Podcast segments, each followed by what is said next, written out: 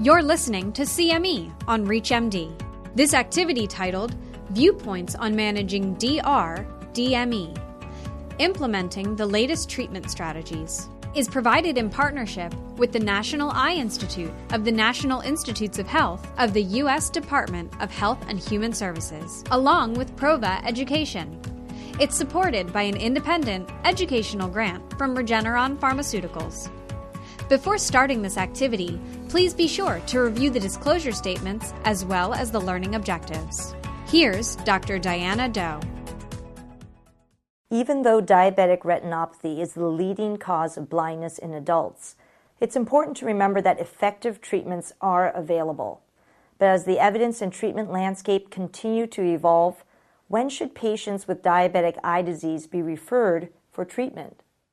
This is CME on ReachMD, and I'm Dr. Diana Do calling in from Palo Alto, California. And I'm Dr. Sharon Solomon calling in from Baltimore, Maryland. We know that patients can acquire cumulative damage from their diabetes inside their eyes. And we would like to know, as physicians, you know, when should we start implementing treatment if we see retinopathy? Can you first describe to us, Sharon, what are the different stages of diabetic retinopathy and what type of severity they indicate? Absolutely, Diana. I'm happy to. So, as we know, there are two major stages of diabetic retinopathy. There's non proliferative diabetic retinopathy, which means that no abnormal or aberrant blood vessels are growing on the surface of the retina. And then there's the more severe category, which is called proliferative diabetic retinopathy. And that's when you begin to have aberrant or irregular blood vessels called neovascular vessels growing on the surface of the retina. Going back to the milder category, the non proliferative stage is broken into mild, moderate, and severe. And again, typically, if a patient has mild non proliferative diabetic retinopathy, he should see his general ophthalmologist or retina specialist typically once a year, perhaps every 9 to 12 months. However, as someone has a step up in his retinopathy, say to the moderate non-proliferative stage, typically patients should begin to be followed by a retina specialist and should be seen perhaps anywhere from 6 to 8 month intervals again for a dilated fundoscopic examination. If someone has proliferative changes, which are the most severe changes, and we're talking about changes in the whole peripheral retina, not just the macula, those patients are typically followed every three to four months. And of course, if someone develops the leading cause of vision loss in patients with diabetes, which is diabetic macular edema, and that can be categorized into center involved diabetic macular edema, which is what really causes uh, acute reading loss or vision loss centrally, and non center involved diabetic macular edema. Patients in that category are followed anywhere from every one to two months, depending on the severity of the disease and how it affects vision. And Sharon, you mentioned that patients can be seen by the general ophthalmologist or by the retina specialist.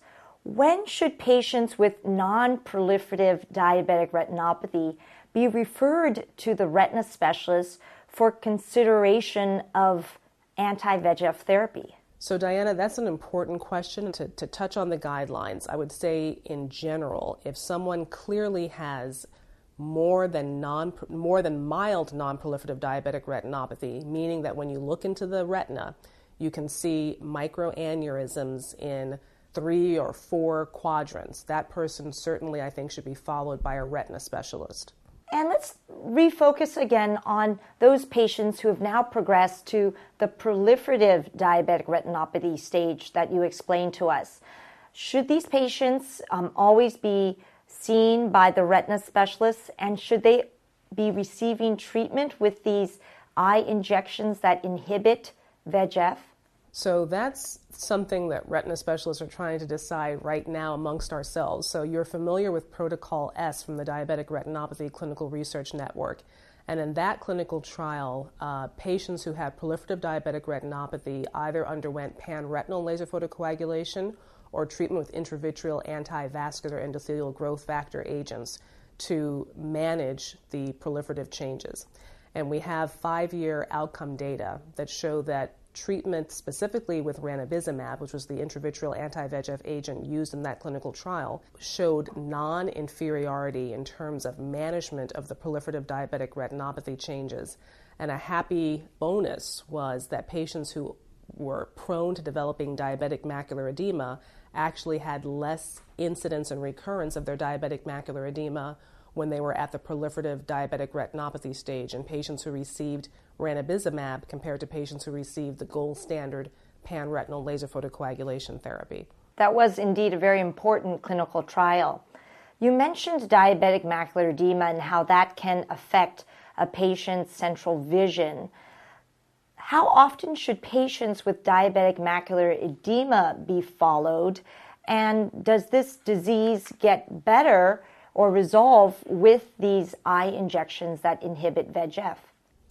So, patients with diabetic macular edema typically, once they've crossed the threshold and developed that, that uh, sequela of having diabetes, typically they'll come in at monthly intervals and they may receive intravitreal anti VEGF therapy. Again, there, there are different regimens to follow. So, if we look at the protocol T data from the Diabetic Retinopathy Clinical Research Network, if patients have uh, visual acuity that's better than 20 over 50, they'll be starting intravitreal anti VEGF therapy for their center involved diabetic macular edema with any one of the three available anti VEGF agents uh, bevacizumab, ranibizumab, or aflibercept. When we look at patients who meet the criteria from the very recent Protocol V in patients who have diabetic macular edema and better acuity, there we found that patients who had vision of 20 over 25 or better, but had some level of diabetic macular edema, actually did just as well as patients who received treatment with anti VEGF or just had observation. So it depends on the patient and it depends on the patient's visual acuity. I agree. We really want to monitor these patients who have diabetic macular edema very closely. Let's look at a brief a case presentation discussion of a individual that I saw in my clinic. This is a 38 year old woman with a history of type 1 diabetes who came in with occasional blurry vision. Her visual acuity on examination was 2025 and I performed an exam which showed mild non-proliferative disease. And I also obtained an imaging study called OCT, optical coherence tomography. On that scan, we can appreciate there's very mild center involved diabetic macular edema. What would you recommend for this individual, Sharon? So, if the vision, as you're suggesting, is only mildly affected and she's 20 over 25 or 20 over 20, and she's somebody who's prone to having good follow up, you've spoken to her about her hemoglobin A1C control. We, ha- we don't want to forget that we're talking about a disease that affects the eye, but the underlying cause is a systemic disease that the patient needs to manage with diet and exercise and proper medication. So, if she's somebody who has good uh, systemic control of her diabetes. She's prone to having good follow up and not someone who you're concerned might disappear and not present for care in, in six months or eight months or a year. I think I'd be inclined to follow her at this point. And if you saw progression in the OCT center subfield thickness, the, the severity of her center involved diabetic macular edema, or else a decline in her vision, then I might pull the trigger and consider initiating treatment with intravitreal anti VEGF therapy.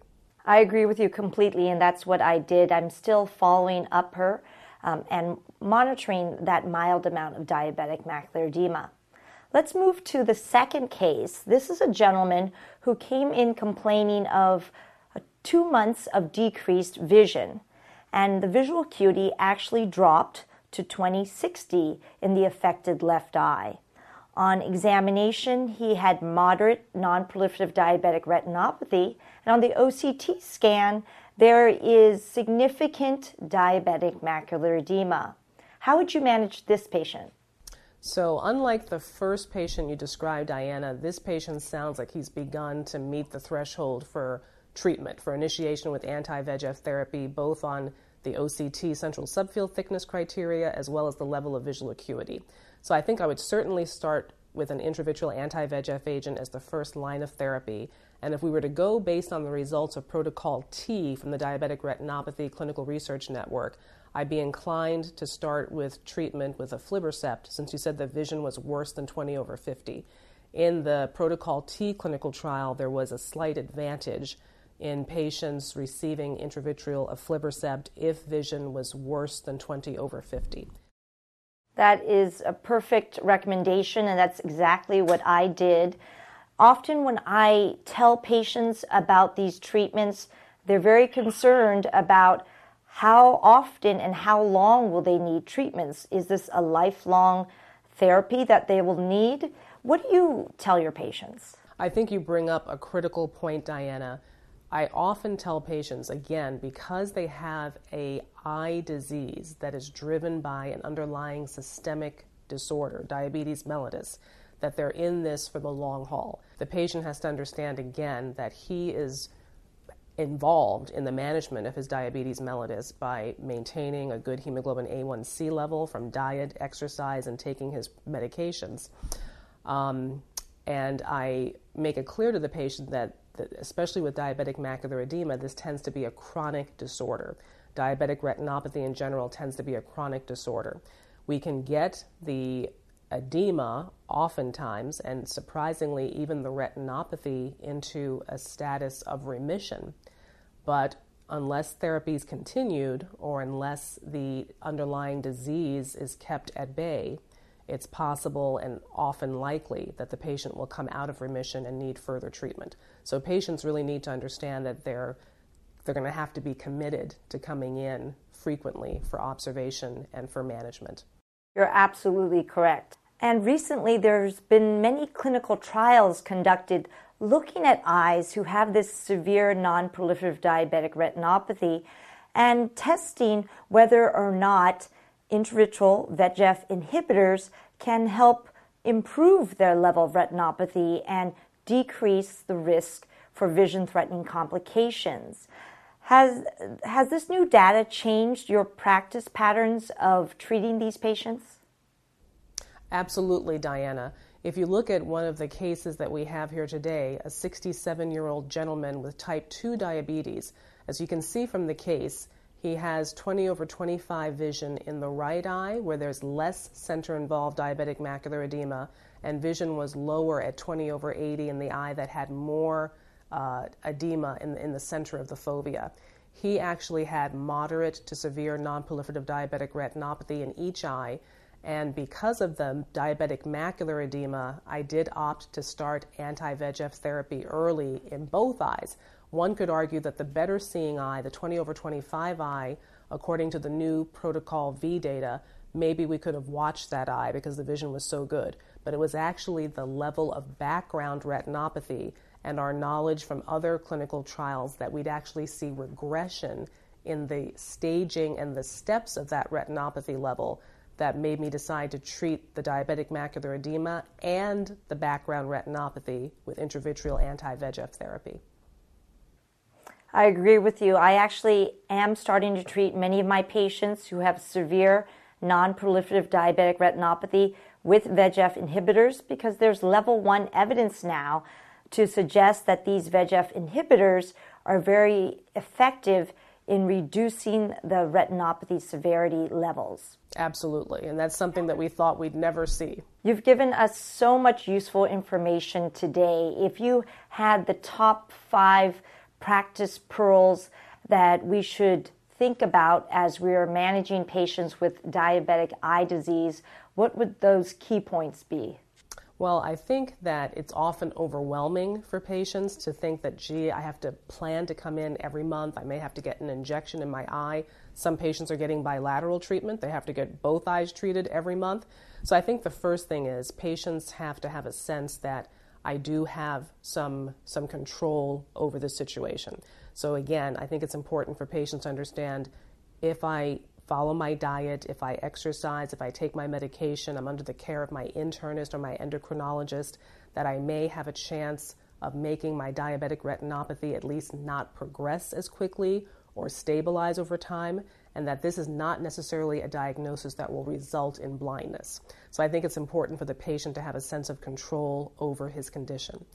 The second thing that's important is for the patient to understand that with that control comes the responsibility of having adequate follow up. And that being said, I reassure patients that at no time uh, in the past do we have such a armamentarium of therapies available to us that can maintain and actually improve vision. So even when patients come in and they're already suffering from vision loss, I let them know that we are we have an intervention where we can likely regain vision and maintain those gains in acuity. So it's a chronic condition. It's not something that's going to go away until we find a cure for diabetes mellitus, but the prognosis is good with proper uh, follow up and proper management. Wonderful. I think those are absolutely perfect pearls to end this discussion today. I really want to thank you, Sharon, for all of your medical expertise. Diana, it was my pleasure to participate. Thank you for having me. This activity was provided in partnership with the National Eye Institute of the National Institutes of Health of the U.S. Department of Health and Human Services and Prova Education. To receive your free CME credit, be sure to complete the post-test and evaluation at reachmd.com slash iHealthAcademy. This is CME on ReachMD. Be part of the knowledge.